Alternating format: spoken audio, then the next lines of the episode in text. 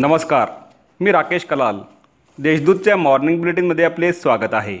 ऐकूया नंदुरबार जिल्ह्यातील ठळक घडामोडी. आयन कारखान्याच्या मळीला आग अकरा कोटीचे नुकसान. नंदुरबार तालुक्यातील शमशेरपूर येथील आयन साखर कारखान्यातील मळीला आग लागून सुमारे अकरा कोटींचे नुकसान झाले. या आगीत कुठल्याही प्रकारे जीवितहानी झाली नसल्याची माहिती कारखाना व्यवस्थापनातर्फे देण्यात आली. नंदुरबार रेल्वे स्थानकावर रॅक पॉईंट सुरू.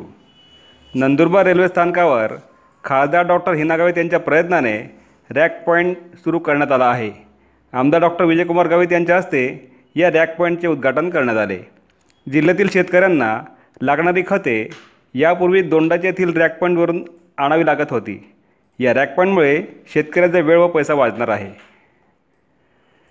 मामाचे मोयदे येथील शिबिरात चाळीस रुग्ण आढळले सिकलसेल बाधित. मामाचे मोयदे तालुका शहादा येथे सातपुडा परिसर आदिवासी पावरा समाज उन्नती मंडळ व सुदाम काटे संशोधन फाउंडेशन पुणे यांच्या संयुक्त विद्यमाने दोन दिवसीय सिकलसेल तपासणी व उपचार शिबिराचे आयोजन करण्यात आले होते. यावेळी दोनशे पंचवीस संशयित रुग्णांची तपासणी करण्यात आली.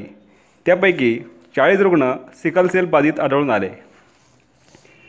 इंधन दरवाढ मागे न घेतल्यास युवक काँग्रेसतर्फे आंदोलन. केंद्र सरकारने पेट्रोल डिझेल व गॅसची दरवाढ मोठ्या प्रमाणावर केल्याने महागाईमुळे सर्वसामान्य जनता होरपळून निघाली आहे.